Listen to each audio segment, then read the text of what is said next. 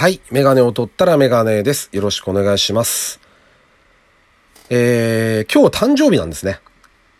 僕の、まあ、どうでもいい、もう超どうでもいい話ですけど、誕生日なんですよ。で、その話を、その話をっていうか、まあその辺のことちょっと話そうかなと思ってたんですが、その前にちょっと一つ、あの、まあ俳優の、うんと、まあ名前、まあいっぱい出てるからもうニュースになっちゃってるんで、言いますけど、伊藤健太郎さん僕はこの方はスカーレット、朝ドラでも見てたし、まあ今日から俺はなんかも見てて、とってもいい役者さんですよね。あの、まあいい役者さんというか、僕がわかるのは素人目なんで、なんて言うんだろうな、うんと、かっこよさと可愛さがあるっていうんですかね。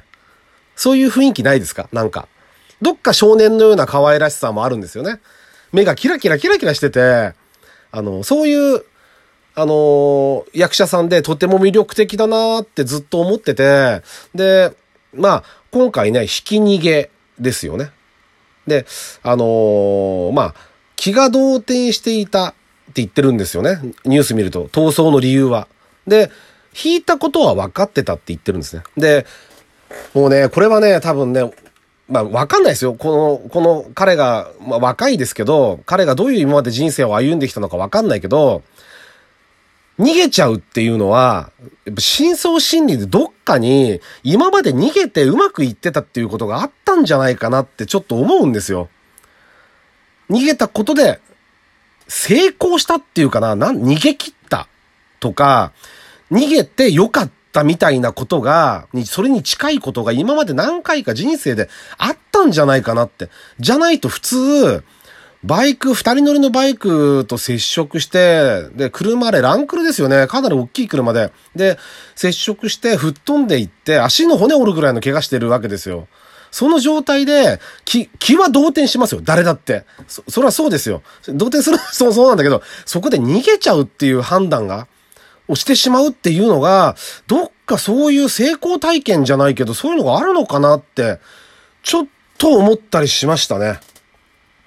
あのーなんて言うんだろうな、その、ルールのもとにこう我々は道路に出てるんですよね。どう、うんと法律の基準に満たす、法律の基準があって、それを、を、うんと、クリアした車とかオートバイ。まあ、自転車もそうなのかなああいうのもそうですよね。もうに乗って道路に出るわけですよ。歩行者だってね、ちゃんと右側歩くとかってあルールがあるぐらいなんだから、で、ましてやね、自動車とかオートバイっていうのは、免許っていう、またこれも法律ですよね。ちゃんと勉強して道路に出るわけで、でもそれだって人間が運転してるわけですよ。で、自動車だって完璧じゃないですよね。だって、完璧じゃない人間が作って、か人間が整備して、うん、乗ってるもんなんで、それはミスもあるかもしれないです。だけれど、それをないように、極力、極力ないようにこうやってきてる中で、やっぱり一番ミスをするのは人間だって思ってるんですよ。きっと。それは若い人、まあ高齢者の今事故が話題になってますけども、若くてもそれは一緒だと思うんで、で、あのそういうそのミスをしてしまって、それによって事故が起きる。これはもう100%事故が起きないっていうのは、なんかもうなかなか難しいですよね。うん、難しい。その人の性格もあるだろうし、体調とかコンディションとかもあるだろうし、あの、イライラしてることもあればね、あるじゃないですか。眠くなっちゃってるのかもしれないし、人間ってそういうもんだから、判断をミスしたり、そういうもんだから、こういうことはあるんだけど、あってもやっぱり逃げるって判断をしてしまったのは非常にやっぱり問題があって、で、逃げたことを責めるっていうよりも、僕は、その、さっき話したみたいに、もしかしたらなんか子供の頃から、そういうことが成功体験としてどっかにあったのかなっていうのを思いましたね。あんまりそういう、うん、だから、あのー話はちょっと変わっちゃうかもしれないんですけど、あの、万引きとかもそうですよね。子供の頃に、やっぱりその、万引きをた、僕は万引き、もちろんしな、したことないですよ。したことないけど、それはね、したことないというか、やっぱしちゃう人としない人と分かれると思うんですよね、きっと。で、それがしちゃって、そういう成功体験がい、いわゆる泥棒になったり、強盗になったり、強盗傷害事件を起こしたりっていうふうに、多分なっていって、だから万引きのところでちゃんと止めないと、万引きなんていう言い方じゃなくて、きちんとした犯罪だっていうところでそこで止めないと、悪い成功体験を作ってしまうと思うんですよ。子供の頃に欲しい、まあお菓子でもおもちゃでもいいですけど、あった時に、お母さんに次行って買ってもらおうって思うのか？お小遣いも家から持ってこようと思うのが普通、普通っていうか、まあ普通って言っちゃいけないかもしれないけど、それがよ、あの、世の中のルールにのっとったやり方ですよね。でもそれをポケット入れちゃおうっていう発想が、してしまうことがもうそもそも、もうそもそもそも問題なんですよ。で、そこでポケットに入れちゃおうって判断して、入れちゃって成功しちゃったっていうことが、また次のステップへこう行くんですよね。だから、そういうことなのかなっていうふうに僕はちょっと思いました。全然的外れかもしれないけど、あの、個人的にはそういう印象ですね。だから彼はもうやることあるわけですよ。役者としてあれほど成功して、周りの人間、いっぱいスポンサーの方、今回たくさん迷惑かけちゃったと思うけど、もう、ここでバンバンってその流れを断ち切って、それはダメなんだっていうのは多分もうわかると思うから、きっときちんとそこは、は真摯に反省して謝罪して、それは当然一番はまず被害者の人ですよね。被害者だし、あとは仕事関係の迷惑かけた人みんなに謝罪して、きちんと精神誠意謝った上で、あの仕事に復帰すればいいと思いますよ。うん。その顔も見たくないとか、そういう、わかんない。そういうネットの世論がちょっとよくわかんないけど、そういうなんかヒステリックな反応を起こすよりは、きちんと反省した姿を見て復帰するんであれば、温かく迎えてあげるべきじゃないかなと思いますよ。それは被害者の人が許したらの話ですけどね。もちろんね。その人たちが話を、話し合って納得して、ちゃんとそういうことにななったんであればね、じゃないかなっていうふうに思いましたね。はい。というわけで、えっと、全然誕生日にする話じゃない話になっちゃいましたけど、えっと、第152回ですね。ラジオにメガネ始めたいと思います。よろしくお願いします。はい。で、えっとね、誕生日ってね、あのね、思い出、何があったかなと思って、で、一番ね、古い記憶っていうか、昔、お誕生会って、よくやってましたよね。友達呼んで。僕もしょっちゅう友達ん家行ったし、お誕生会で。すと、友達ん家行くと、テーブル並べてごちそう置いて、で、みんなでお祝いしてケーキ食べて、で、プレゼント交換っていうのかな？プレゼントを持っていくんですよね。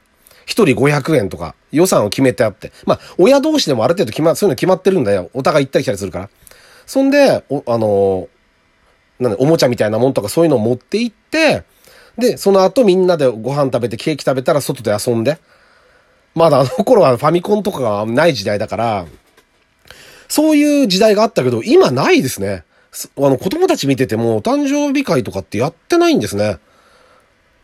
あの、だいぶね、子供のね、その、見てて、昔、昔っていうか僕が子供の頃とは、だいぶ違うなと思いますね。うん。あの、そういうのもそうだし、例えば、昔は、なんつうんだろう。約束してなくても友達ん家行って、まるまるくん、なんとかくん、遊ぼうって、でっかい声で突然現れるんですよ。玄関に、玄関に。今やってる子いないですよね。昔いっぱいいたんですよ、そういうの。僕もやってたし。だから突如、突如、何の約束もしなくても人ん家に行って。で、今いないよって言われてることもあるし、あ、ちょっと今これから出かけるんだとか、いいよって言えば一緒に遊べるし。じゃあどこ行くって。そういう感じの子供たちがあんまりいないし、外でもう空き地がないですからね、ほとんど。昔は空き地が結構あったから、まあ、野球とかね、まあ、あとはサッカーはよりは野球ですかね。やってましたけどね、よくね。サッカーもね、キャプテン翼が流行ってきて、サッカーがわってくるんだけど、僕の周りでは野球が割と流行ってて僕もよくやってましたけどね。なんかああいう感じが今ないなぁと思って。友達んちくんよも、小学校低学年でも一人で、あの、遊び行っちゃってましたけど、1キロぐらい離れてる友達んちとかでも、今は親が送り迎えしますからね。車、車で下手したら。まあ自転車だったりもする時もあるけど、だから昔の方が自由だったなと思いますよね。うん。あ、あとね、そんでね、もう一個。あの、僕去年も多分、あの話したと思うんですけど、44の時に、えっと、伊藤博文さんが初代内閣総理大臣になってるんですよね。で、やっぱ僕慣れませんでしたね。44歳で総理大臣。で、宮崎駿さんがスタジオジブリ設立したんですよ。44歳で。で、僕今日で45ですけど、何も設立できなかったですね。これ、もう、まあ、しょうがないですよね。設立もできなかったし、何も。で、それで、それでちょっと、あのー、まあ、見てたら、どうやらね、宮崎駿さん、ラピュタ作って公開してるんですよ、45歳で。だ僕も何か公開する可能性が あるかもしれないですよね。うん。ちょっと思いますね。あと、なんかネットで見てたら、ジョブズさんが iPod? 最初の？かな？を発売したとか出てましたね。僕も何か発売するかもしれないですよね。ないでしょうけど、あの、そういうのがちょっとあの、こうな、なんつうの、自分が何にもしてないっていう感じがいいですよね。